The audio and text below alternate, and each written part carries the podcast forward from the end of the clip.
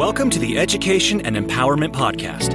In this show, our hosts explore success and advancement through education by interviewing today's top leaders in the fields of education, business, and technology in order to provide insight into what it really takes to succeed. This show is brought to you by 4stay, a SaaS enabled online booking marketplace for student and intern housing.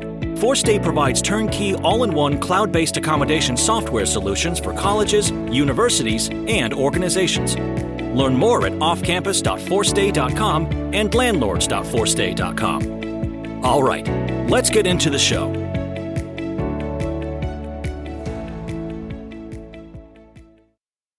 In this episode, we have the pleasure to meet Rami Kalla. He founded Point in Time Studios 20 years ago and has been operating in student housing industry for over 10 years.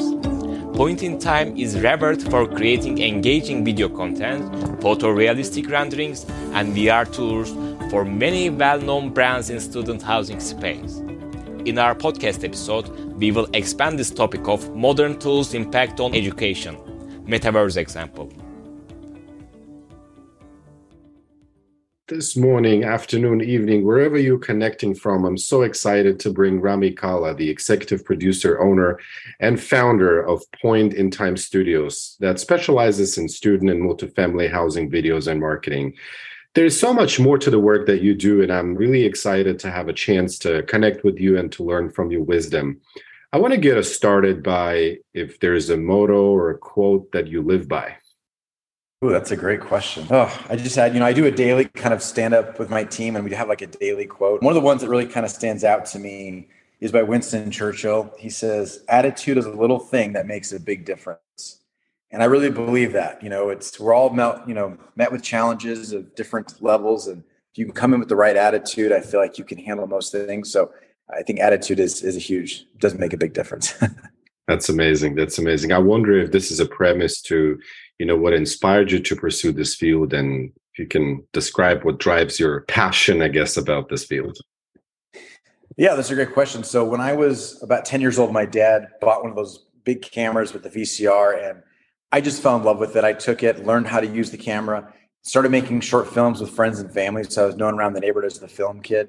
Oh, wow. and just fell in love really with storytelling. I love telling stories. That was really the fun part about it.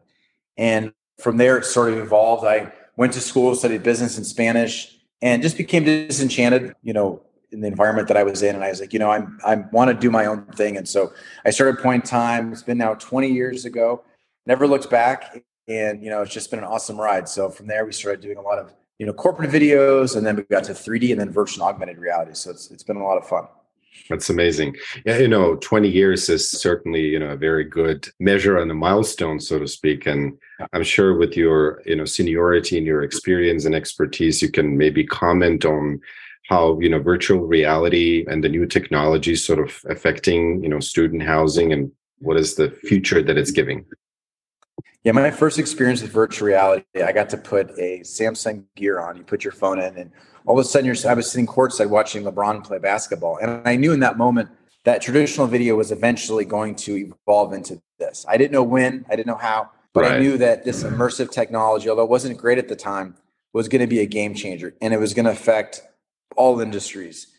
And kind of fast forward a few months, I was actually building a new house and I walk into the design center and they say, Imagine this flooring with those countertops and those cabinets. And they just give you a little square. And I said, how why is this not in virtual reality? I want to walk into my kitchen in VR and choose what I want. And so I started creating this experience, really shopping it to like David Weekley Homes and some of these other new home builders, and was a little ahead of its time.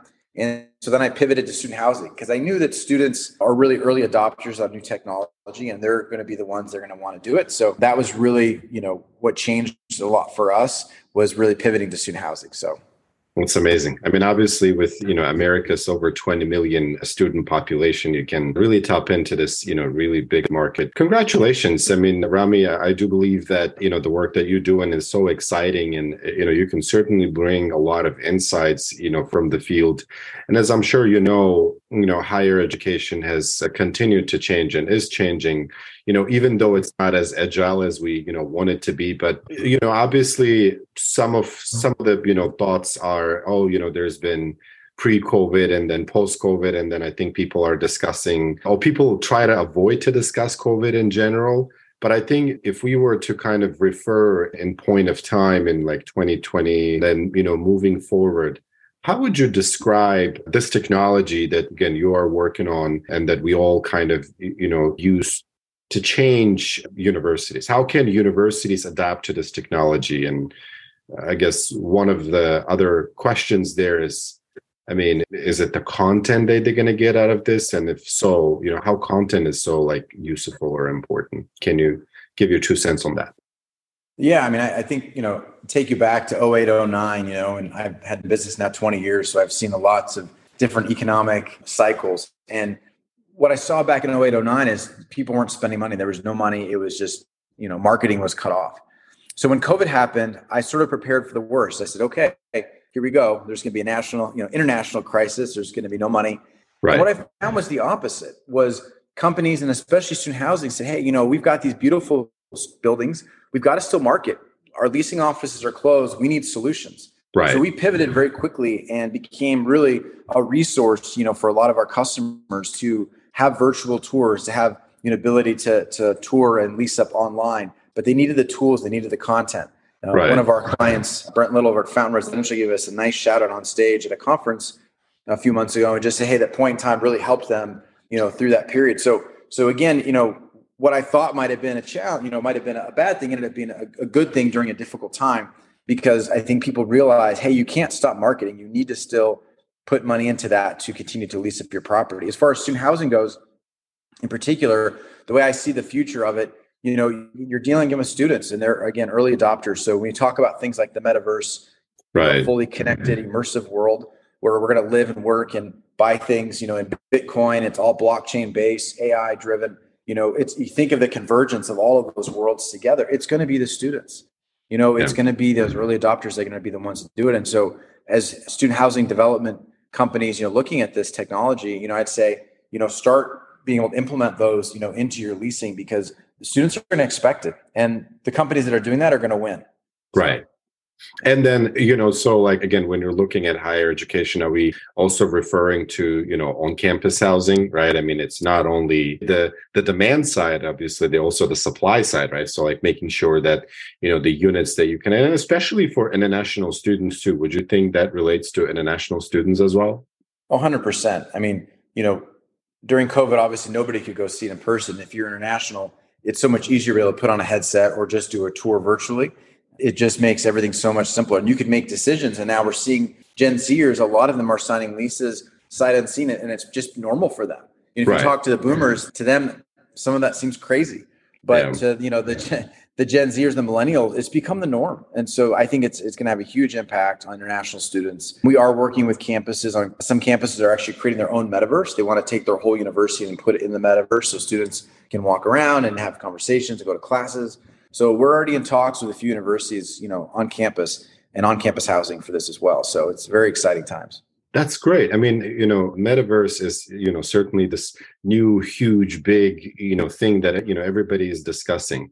When you mm-hmm. were to kind of, you know, describe like metaverse and maybe like human behavior and the social interaction, how's that, you know, apply? Like what application are you seeing today? So when you're talking to these, you know, universities today, are they only using, you know, the metaverse just for you know the student housing or have you seen them using that in other sort of subfields or other auxiliary services as well that's a great question. I mean, even outside student housing, we're creating virtual reality experiences for police officers where they can do training in, you know, what would be normally very dangerous situations. So we'd actually create worlds and, you know, film in live action prisons and, you know, talk wow. about things like domestic violence. And so, you know, think about when you can create a metaverse and create a, you know, a full virtual world, the sky is the limit. Right. So if you want to have you know students that are you know wanting to learn how to communicate with other students across different cultures, I'm speaking with an international master's program where basically the students are you know wanting to know you know what are certain social cues that maybe across cultures I might do that might offend you or vice versa, right? So right, you know, our avatars can practice having those conversations in a in a metaverse anywhere in the world. And so creating those little areas, you know, all these different satellite campuses. So that's just an example. What I am seeing is one campus we work with, they have a volumetric scanner. So you literally stand in this oh, dome wow. of cameras that films your body in 360. and the teachers can actually give live lectures. It's not going to be this cartoony avatar anymore. It's going to be me. Think of like Tron beaming myself into the classroom, and I can give full instruction to students as myself in the metaverse. So kids aren't have to go to class; they're gonna be able to sit in their rooms, put their headset on, and they're beamed into class right away. So wow. we're already we're already working with some universities on this technology. So that's exciting. And at what pace would you say universities are adapting to this type of technology? Like, do you see majorities up to this, or is it kind of like you know selected few that are figuring out? What what right. would you say is like that critical aspect to push this you know innovation to be massive, not just for selected few, if that's what you're seeing? So what I'm seeing is there are a selective few that are what I call innovators in the space, right? That are investing heavily in the technology and they're willing to really be on the, the frontier of it, right? So there's a risk with that. Exactly. Technology isn't, you know, as good as it's going to be in five, ten years. So they're the ones out there taking those, you know, you know, taking that risk and, and playing with the technology. But what you are going to see is that we've got Apple Glass, we've got Google Glass coming. The headsets are going to come down in price. They're going to be easier. So you think of like the big bulky VR headsets, right? They're going to be more like glasses, like I'm wearing right now. Mm-hmm. So that's going to allow it to really open up to the masses. So more students, more people in general are going to live in a metaverse and augmented virtual reality. And you're going to see the cell phone go away. It's all going to be voice activation. You know, originally we're going to tether to the phone, and then eventually it'll just be all in the, in the headset. And next iteration is contacts, which they're already working on. So I really think once you see that, the universities are going to be pushed to have to, you know, have more classes in the metaverse. You know, using volumetric scanning, all these things because a lot of students are going to have the hardware and the right. software to, to, to beam in. So that's amazing. You know, it's exciting because, you know, obviously you see, you know, I've been participating in a number of conferences, you know, over the past, you know, year, year and a half, and you're seeing, you know, more flexibility, more agility, and more less resistance to those you know basically phenomena so we don't want to do it and that kind of stuff. I'm, I'm seeing like for example i'm personally seeing a lot of universities being more open to you know adapt to new technology and to sort of you know stay abreast with you know the futuristic you know developments that's happening. Mm-hmm. can you share your two cents on maybe kind of like your general take on you know where it's going and if we are keeping up? I think we should start with a question of should they keep up or should they just like leave it as is? Like what would you say is the right thought process there for executives and education to take? I definitely think they're going to need to keep up. I think you know like i was saying that you know facebook for instance you know with meta you know mark zuckerberg's put a you know billions of dollars you know into oculus into now meta and right. you know he believes in it you know and if you look at the the earnings on they've actually you know lost money right now, but he's continuing to pump money in because he sees the future and this is where everything is going to go. So it's, you know, it's like, you know, going where the puck is going to be, right? So, right. you know, you have to play like that. Yeah. I think that, you know, although yes, it, it, can feel like a risk. I have this video that I played during one of my presentations. Mm-hmm. And it's actually Katie Couric and some of the, you know, news people talking about the internet. And it's about 25 years old or so. And they're trying to talk about it. What is the internet and how does it work? And what's this www? And right. if you listen to it now, it's comical because they just sound like a bunch of children talking about something they have no idea what it is, right? Wow. I really believe 10 years from now, that is going to be us, right? We're going to look back, the metaverse is going to be just a part of our everyday lives. And these conversations now are going to be, you know, they're going to look back and be like, wow, that's funny because there's a time where we had no idea what this was going to be. And I'm not the one that said this. The CEO of Microsoft actually made that comment as well and was quoted as saying that that it's she's liking the metaverse to what was the internet you know 25 30 years ago. So it's really that's again either you jump on it and you know ride that wave or you're going to be left behind and crashed by it. So it's you know that's that's how i see it. And i really believe that the universities the ones that i've worked with are really you know pushing harder. I, have talked to some k through 12 schools that really want to get in it. You know they don't have as much funding to right. do these things but i think it's going to trickle down and you're going to see it in mm-hmm. k through 12 as well. So that's amazing. Rami, this is very, you know, very inspirational and such a needed topic. One of the sort of obstacles that I'm facing with adapting to new technology and 4stay's also, you know, student housing, you know, technology company, I also see, you know, resistance with, you know, specific institutions or like sort of like when you're looking at decision makers and influencers as well. And and it is the the resistance perhaps, you know, in my opinion and my experience is because they don't know probably the benefits or they don't know that it is possible, right? They see that as more of a complex thing. So for somebody who's, uh, you know, listening to this podcast and, you know, is probably excited to see if they can implement something like that, can you help us sort of demystify what the process is like? You know, what is kind of the first thing that you need to do? What's the second thing? You know, is it stakeholder engagement? Is it, you know, the positioning? Is it like how would you engage a, a, prospective higher education institution to get them excited to this and to help them you know level up with you know the competition?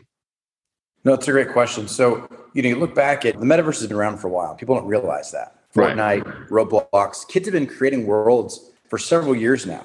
It's, right. it's nothing really new. We've been creating in the metaverse for several years as well creating a lot of cgi worlds. We built part of downtown phoenix years oh, wow. ago. So we have these structures and buildings that, you know, you can buy the NFT because it's, you know, and the real building. And, and we're already seeing them with cars. Right. So, you know, what I tell people that, you know, are hesitant, you know, it's already been here. Again, right. looking out the next five to 10 years, what's coming down the road. But for instance, we have a client right now that's looking to create a university that's completely online.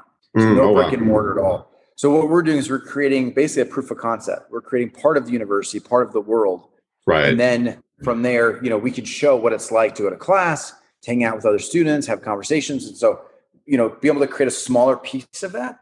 Right. And then show that because really, you know, a, a picture is worth a thousand words, a video is, you know, a million, right? So if I can take you and put you in the space, I think you'll see the value of it and go, oh, I get it. Right. So I think that's a really big, big piece to it. Got it. So basically, you're recommending that you know people get started by giving it a try and taking the risk to try to see like what the benefits are. And right. and would you say that a lot of what you do is you know customizable, or is it more of like okay, so that's it and you can't change? Is it you know could certain parts of the work that you do and you know the virtual reality and metaverse and all of that is it customizable or it's not? For sure, it is. I mean, when I was making, you know, new home centers, new design centers, you know, we had it where you could basically change out the flooring, the sofas, the colors, and so the way technology is now, I mean, you can have a whole palette of things you can change.